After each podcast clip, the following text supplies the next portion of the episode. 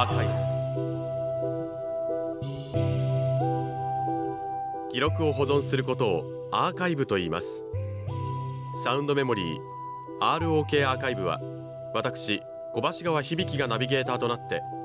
ラジオ沖縄で過去に放送し保存された番組や取材音源を再編集してお届けする番組です。今日はコザ騒動に関する音をお届けしましょう。1970年12月20日午前0時15分ごろコザ市現在の沖縄市でアメリカ軍人が運転する車両が道路横断中の男性をはね怪我を負わせた事故が発端となりアメリカ軍へ抗議する群衆がアメリカ軍車両などに投石や焼き討ちを行いました。これがコザ騒動と呼ばれています。当時糸満市の主婦を歴殺。き殺したアメリカ兵が軍事裁判で無罪判決となった直後でアメリカ軍への反感が高まったことも背景にありました。騒ぎはおよそ6時間に及びこの騒動で住民警官など88人が負傷し80台余りの車両が損害を受けました。それでは最初に1970年12月20日に収録されたコザ騒動の現場で抗議する住民の声をお聞きください。沖縄のこのね25年間のねこの犠牲何万という人が死んでてね沖縄人は沖縄人は動物で分かったもんだよ沖縄人はね。だからね。ね。沖縄人は動物で分かったもんだよ。こんなして同じね沖縄人がね加害者が私はあのこれねこれマイクですか？言いたいことがあるんですよ。あのねあのね私は沖縄人がね今日は事故があったらしいんです事故がね。事故を起こしたね事故を起こしたね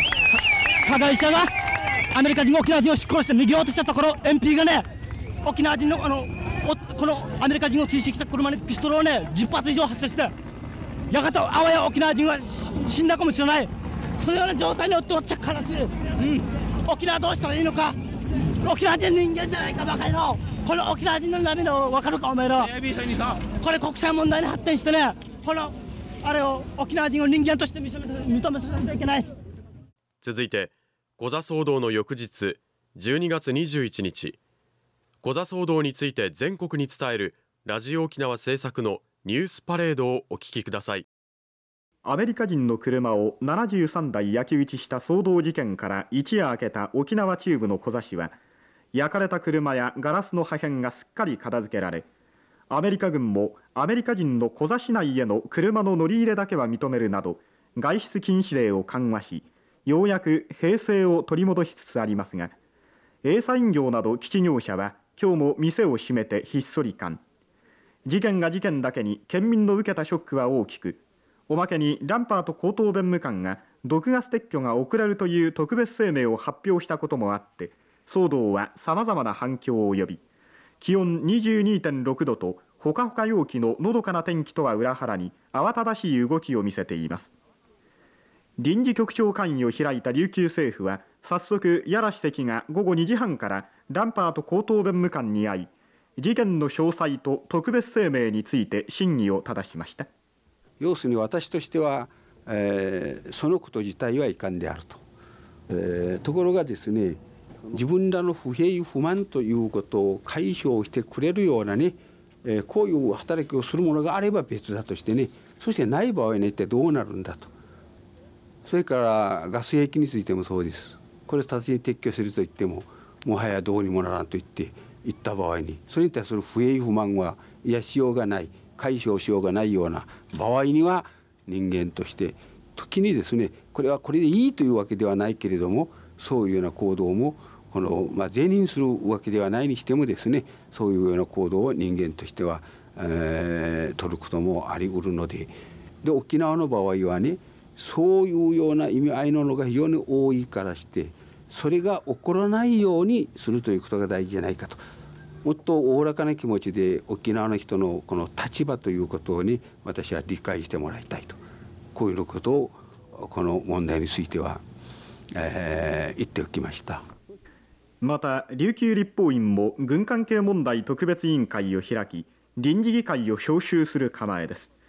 一方復帰業など民主団体では一様にランパート声明に強い反発を見せ自らの責任を無視した傲慢なものだと抗議しています。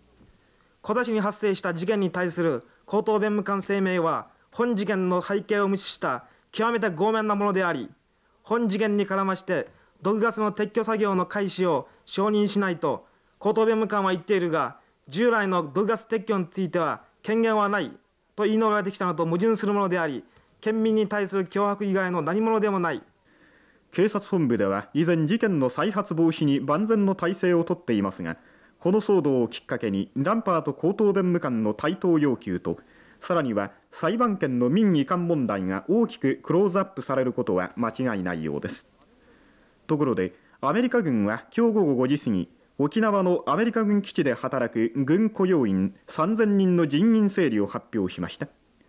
この発表は基地の縮小と兵力の再編成に関するいくつかの措置の一つと言われますが第4種関係雇用員の年末闘争が荒れ気味の上昨日の事件で反米感情が高まっている折この発表はこれに油を注ぐ形になりますので反米反基地首切り反対が入り乱れ荒れそうな気配です。以上沖縄からお伝えしました。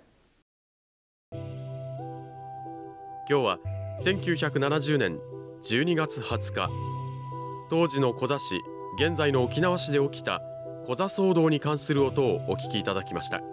今日お届けしたコザ騒動の音源は当時ラジオ沖縄の新人記者だった玉穂秀吉さんが取材したもので玉穂さんのマイクを奪い叫んだ青年の声が録音されています。この事件でアメリカ軍人や警備隊員に対する攻撃治安妨害などの罪で21人が逮捕されました。本土復帰を目前に起きたコザ騒動は日米両政府に衝撃を与え本土復帰を求める住民の声はより強まっていきました。サウンドメモリー ROK アーカイブ。ナビゲーターは小橋川響でした。